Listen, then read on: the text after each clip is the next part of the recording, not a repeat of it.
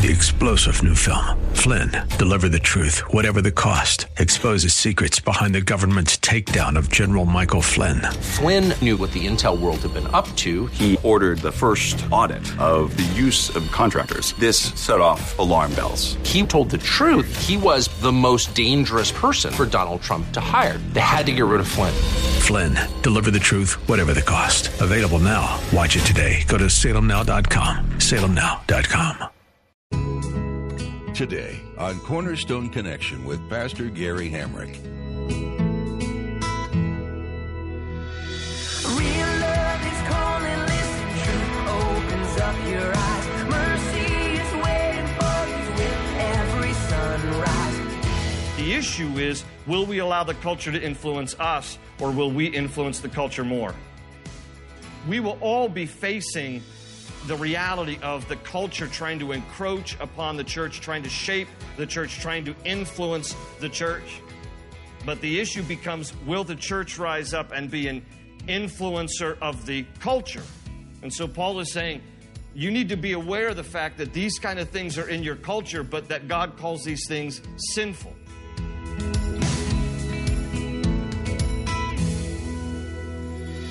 This is Cornerstone Connection, the radio ministry of Pastor Gary Hamrick of Cornerstone Chapel in Leesburg, Virginia. Pastor Gary is teaching through 1 Corinthians. When the Apostle Paul wrote his letter to the people of Corinth, they experienced much of the same attitude society has today. People share a view of entitlement. They are quick to sue and slow to forgive. In today's message, Pastor Gary urges forgiveness and reconciliation. Ultimately, will you allow culture to influence you? Or will you, as a part of a church, rise and influence society? Use today's message as a reminder to step above societal norms and follow God's ways instead. Be a beacon for others to follow. At the close of Pastor Gary's message today, I'll be sharing with you how you can get a copy of today's broadcast of Cornerstone Connection. Subscribe to the podcast or get in touch with us.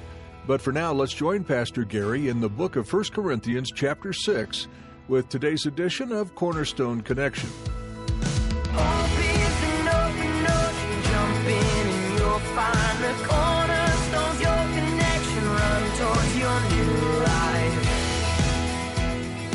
1 Corinthians 6, verse 1 says, If any of you has a dispute with another, dare he take it before the ungodly for judgment instead of before the saints? Do you not know that the saints will judge the world? And if you are to judge the world, are you not competent to judge trivial cases? Do you not know that we will judge angels? How much more the things of this life? Therefore, if you have disputes about such matters, appoint as judges even men of little account in the church. I say this to shame you. Is it possible that there is nobody among you wise enough to judge a dispute between believers? But instead, one brother goes to law against another, and this in front of unbelievers. The very fact that you have lawsuits among you means you have been completely defeated already. Why not rather be wronged? Why not rather be cheated? Instead, you yourselves cheat and do wrong, and you do this to your brothers. So, as we've been making our way through the book of First Corinthians, we have noted that this is a corrective epistle. There are a lot of things that the uh, church at Corinth is doing well. There are many things that they are not doing well. This is a church that Paul planted. He spent 18 months here. He gave a year and a half of his life to disciple them, get them up and running. But he was a missionary at heart. He, he was more of an apostle with an apostolic kind of a gifting where he started works, but he didn't really stay there to pastor it. He handed it off to a local pastor and then he went and planted another work. So that was just the MO. That's the way he functioned. That was his giftings. That was his calling. But he's writing a letter to the church at Corinth that he loves and that he planted because they have several questions. They are young in the Lord, so they're growing in their faith. They're growing in their understanding of some things that are right and some things that are wrong. And Paul is going to address some answers that they have sought him concerning, but not until, until chapter 7. Because if you'll just take a glance over to chapter 7 real quickly at verse 1, he says, Now for the matters you wrote about. All right? So, you know, he's going to spend the first half of this book, the first six chapters, just uh, kind of making some corrections and giving some exhortations. And he'll do that too through the course of the last half of this book.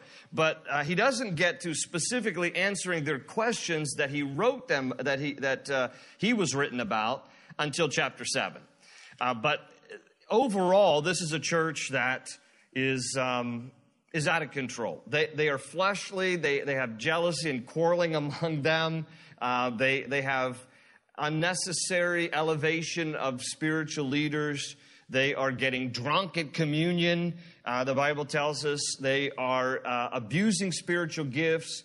They've got sexual immorality going on in the church that we talked about last week that they are allowing without correcting. They're doing a disservice uh, to themselves as a, as a body, and they're doing a disservice to the guy who's, li- who's living in sexual sin in their congregation. So he's, Paul's correcting them about this. And then we come to chapter 6, and here's something else they're doing wrong. They're suing the pants off each other. They're taking each other to court. Uh, for every little thing that they don't like about each other, they're suing each other. Now, you know, some people will say to me from time to time, Pastor G, don't you think the Bible is an old book? You know, how does it really apply to our lives? And I come to a chapter like 1 Corinthians 6, and I, say and I think to myself, how do people wonder why the Bible is, why do they think that it isn't relevant to, to their day? Because here we are as a very litigious society ourselves. Fact, I did a little homework and found out that on average, Americans spend $250 billion a year in frivolous lawsuits, just suing each other, because we have nothing better to do, I suppose. And here are a couple of examples that I thought you might uh, be amused to hear. Different examples of frivolous lawsuits. Here's one, for example. It's entitled Aunt Sue's eight year old nephew for $127,000 over what she calls a negligent hug. All right, this is how it goes. Hugs, even those from family members, can be uncomfortable and even unwanted. That's what one New York woman called in a recent, in a recent lawsuit against her own nephew. Four years ago, Jennifer Connell attended the eighth birthday party of her nephew, Sean Tarala. Apparently, Tarala was so enthused at the presence of his Auntie Jen that he leapt into her arms. The jump caused Connell to fall to the ground, breaking her wrist. The next present Connell gave Tarala to unwrap was a $127,000 lawsuit. She sues her eight year old nephew. Connell named the boy as a defendant in a lawsuit for the cost of her legal bills, claiming her injuries were caused by her nephew's, quote, negligence and carelessness, arguing that the eight year old birthday boy should, quote, have known that a forceful greeting such as the one delivered by the defendant to the plaintiff could cause harms and losses suffered by the plaintiff. Citing the difficulties she faced since injury, Connell attested in her lawsuit that she was, quote, at a party recently and it was difficult to hold her hors d'oeuvre plate. After deliberating only 20 minutes, the jury returned, awarding Connell nothing. How about this lawsuit? In January 2009, a Long Island, New York doctor, Richard Batista, was slapped with divorce papers from his cheating wife. He decided he'd had enough and sued her for the return of a gift he'd given her eight years prior. You know what the gift was? A kidney. He sued to have it back, and he said, if it isn't feasible, I'll take $1.5 million. Or this lawsuit Lauren Rosenberg decided to sue Google for an excess of $100,000 when Google Maps advised her to walk on the freeway to get to her destination, causing her to get hit by a car. She also sued the driver of the car. Apparently, the directions took Rosenberg on Utah State Route 224, a busy freeway without sidewalks. Nonetheless, she meandered along the edge of the road, trusting an electronic device over her apparently missing common sense. Or this last one, this is one of my favorites. In the 1990s, some of you were around, maybe remember this one.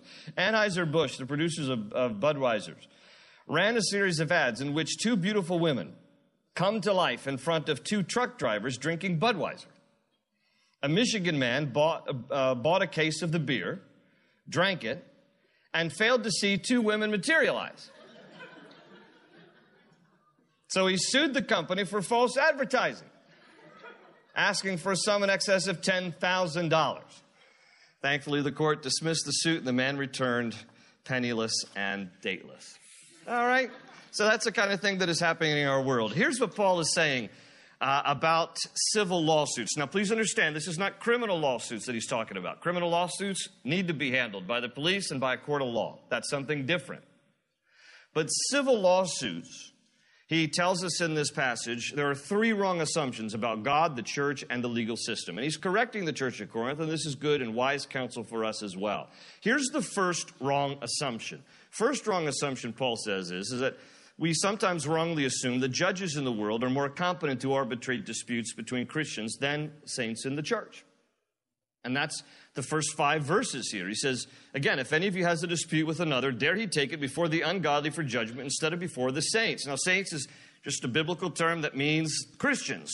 Saints, uh, uh, the hagiazo, the ones who are made positionally right before God through a relationship with Jesus Christ. That's what makes us saints, not that we're perfect people at all. He says in verse 2 Do you not know that the saints will judge the world? And if you are to judge the world, are you not competent to judge trivial cases? Do you not know that we will judge angels? Now, what is that about? I, why would we judge angels? It's a reference to fallen angels, the ones who have rebelled against God, the ones who are now presently in the spirit realm that we would otherwise call demons. Apparently, there's going to be a day of judgment, and God will entrust to the saints setting up kind of court that we will be entrusted with even judging the fallen angels. And so Paul says, if you guys are going to be judging fallen angels and, and the day of judgment, what makes you think you can't settle disputes among yourselves?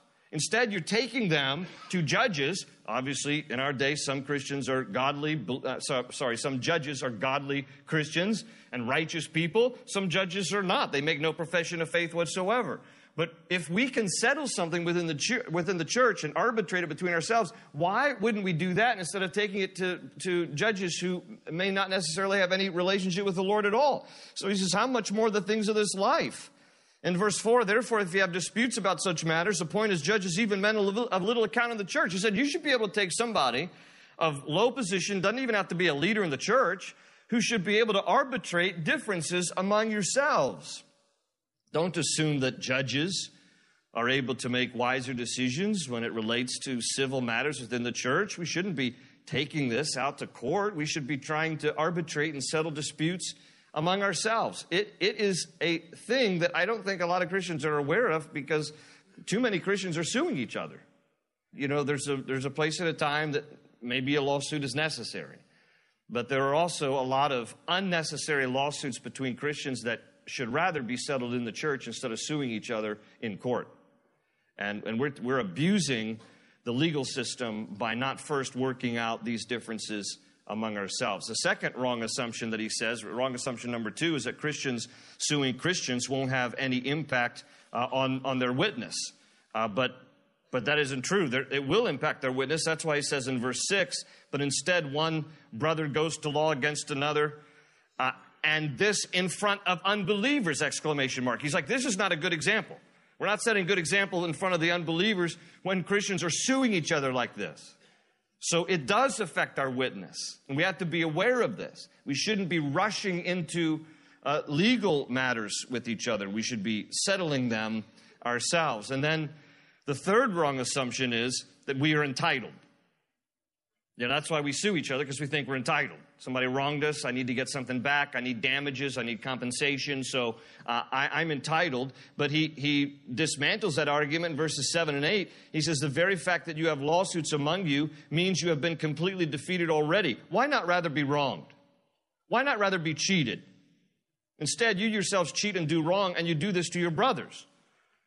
Now, again, they're rhetorical questions, but he's challenging us. You know, why, why not rather be wronged than cheated? You know, you know why somebody doesn't want to be wronged or cheated? Because people want to extract their pound of flesh out of somebody else because they think they're entitled. And as Christians, you know, sometimes what we need to do is just forgive the debt and forgive the wrong. The Bible says it is the glory of a man or woman, it's a generic term, it is the glory of a man to overlook an offense. And sometimes the greatest remedy to a wrong is not to sue them, it is to forgive them. Again, we're talking about civil lawsuits, we're not talking about criminal offenses, but we're so quick to run into court instead of what we should be doing sometimes is forgiving people and forgiving the debt. But the reason that sometimes we don't is because we just think we're so entitled that we want to get what we think we have and the other person has coming to them And so we take him to court. Um, this whole entitlement thing is interesting. Look at this cover of Time magazine. This was a couple of years ago. But Time magazine had this feature uh, article uh, entitled The Me, Me, Me Generation Millennials Are Lazy, Entitled Narcissists Who Still Live with Their Parents. That's the subtitle. You see her taking a selfie of herself. Isn't it so wonderful? Okay. Now, I don't want to be bashing millennials because I love you. Uh, millennials, by definition, born 1980 to 2000. But in this article, Joel Stein, who wrote for Time magazine, just gave some stats. Now, at the end of the article, he says something nice. I'm going to summarize it nicely as well. But this is some of the reality on the stats of the millennial age. If you were born between 1980 and 2000, he said, here's the, the cold hard data. He said, quote, the incidence of narcissistic personality disorder is nearly three times as high for people in their 20s as in the generation that's now 65 or older, according to the National Institutes of Health.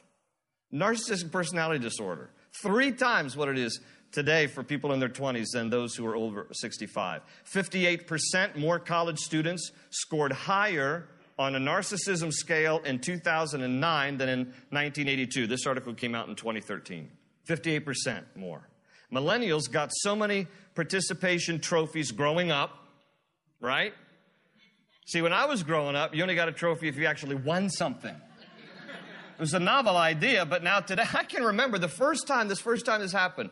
And all three of our kids played sports growing up, but I, the first time, for whatever reason, I remembered it was when Lindsay was playing soccer. And, and her team didn't do well at all. But they had a pizza party, and the coach said, hey, we're going to have a pizza party, we got trophies. I was like, wait, wait a minute, coach. I, I didn't think we won any games this season. He goes, yeah, I know, but everybody gets a trophy.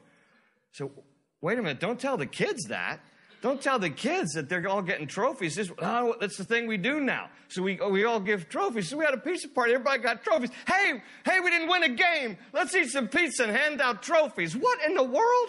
What is happening? I remember just standing there eating pizza thinking, this is just freaky wrong. Just absolutely freaky wrong. Why are we giving out trophies? That's the trophy generation. So in the article, he says millennials got so many participation trophies growing up that a recent study showed that 40% believe they should be promoted every two years, regardless of performance. So in other words, getting trophies growing up in sports for not succeeding or winning made makes millennials think when they get jobs that they should automatically get promotions every two years, even if they didn't earn it.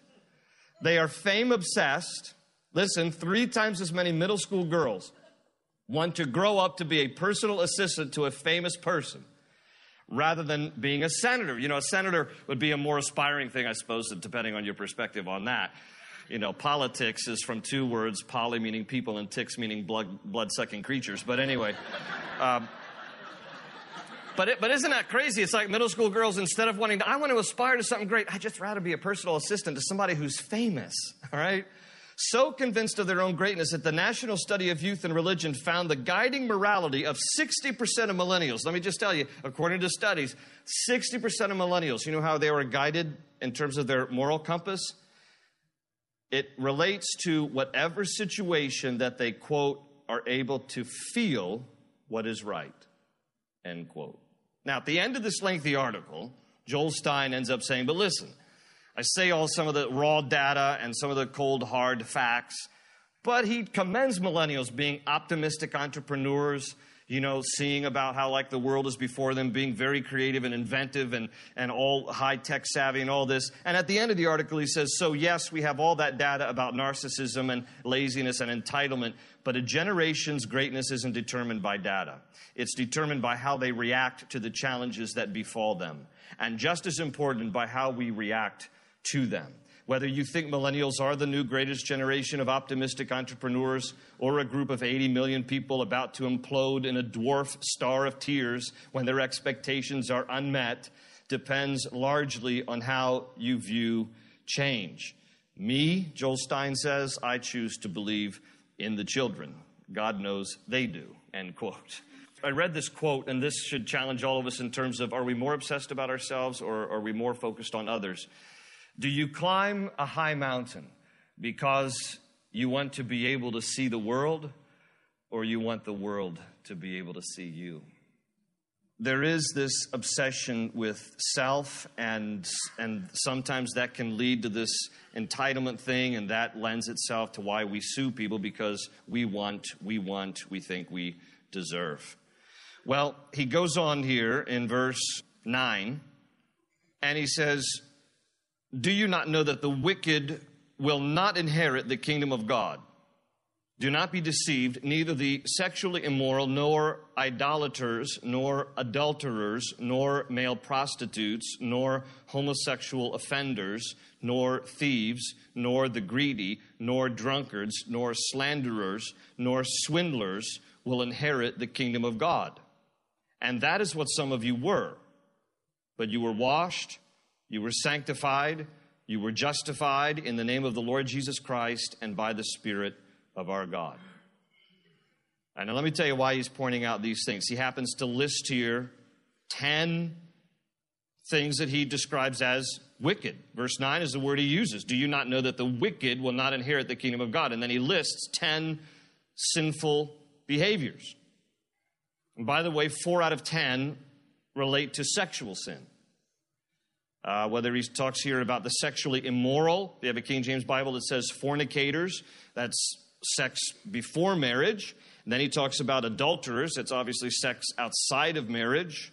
Talks about male prostitutes and he talks about homosexual offenders. You have to remember again, Corinth, this city, steeped in all kinds of immorality. Temple of Aphrodite stood there. It's the temple to the love goddess. And at any one time, there were a thousand temple prostitutes employed during the Roman Empire in service of Aphrodite at the Temple of Aphrodite. The church at Corinth is influenced by the culture. Every church is going to be influenced by the culture. But the issue is will we allow the culture to influence us or will we influence the culture more? We will all be facing the reality of the culture trying to encroach upon the church, trying to shape the church, trying to influence the church. But the issue becomes will the church rise up and be an influencer of the culture? And so Paul is saying, you need to be aware of the fact that these kind of things are in your culture, but that God calls these things sinful. God calls sexual immorality, any kind of sexual activity outside of the bounds of marriage between one man and one woman to be, to be sinful. He, he adds to that the whole other stuff about um, thieves and greedy and drunkards and slanderers and swindlers. But four out of ten here, sexual sins.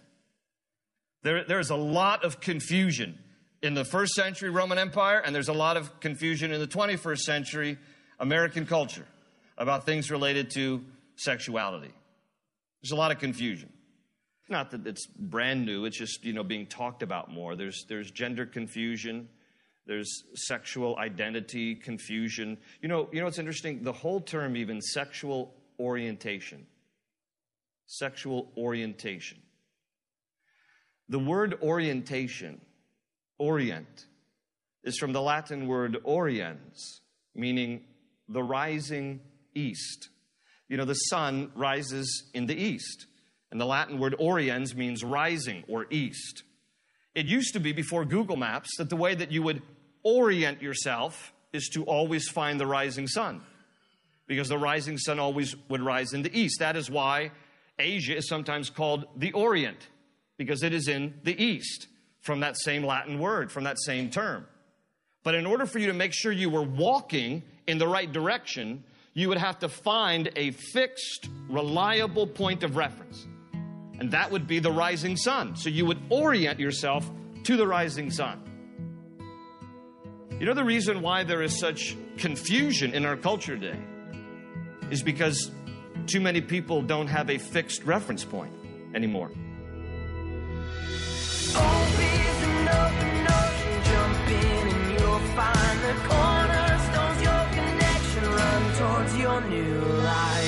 The Apostle Paul's message to the church in Corinth was frank and powerful.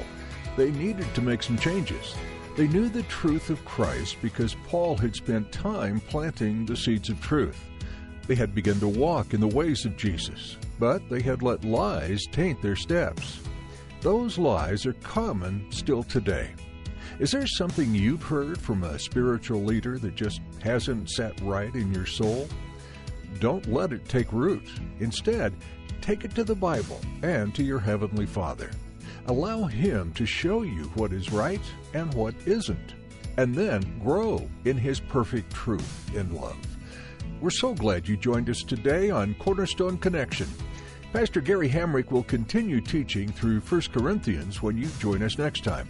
But for now, we'd like to invite you to visit cornerstoneconnection.cc to learn more about this ministry. You'll be able to hear past teachings, connect with us on social media, and learn more about the church this program originates from. If you're in the Leesburg area, we'd love to meet you. Come visit us this Sunday at 8:30, 10, or 11:45 a.m. at Cornerstone Chapel. You'll find directions and more information on our website. Again, that's cornerstoneconnection.cc. We're excited to have you join us. Thanks for tuning in today, and we hope you'll join us again right here on Cornerstone Connection.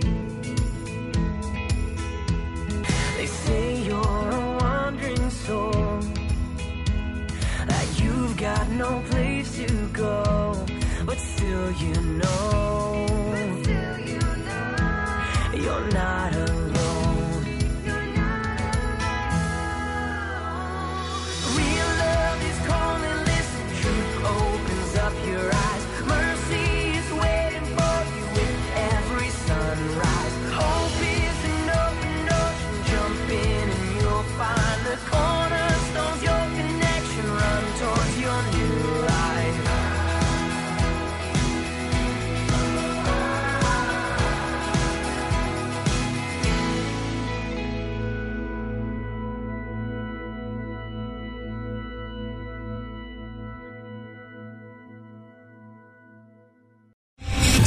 General Michael J. Flynn, head of the Pentagon Intelligence Agency, knew all the government's dirty secrets. He was one of the most respected generals in the military. Flynn knew what the intel world had been up to. He understood its funding. He ordered the first audit of the use of contractors. This set off alarm bells.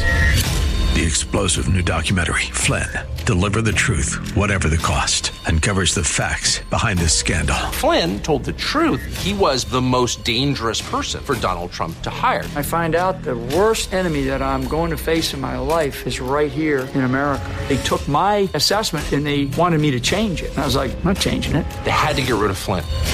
With in depth interviews, archival footage, and never before seen personal records of the man behind the headlines. I just felt like I was drowning. Flynn, Deliver the Truth, Whatever the Cost. Available now. Watch it today. Go to salemnow.com. Salemnow.com.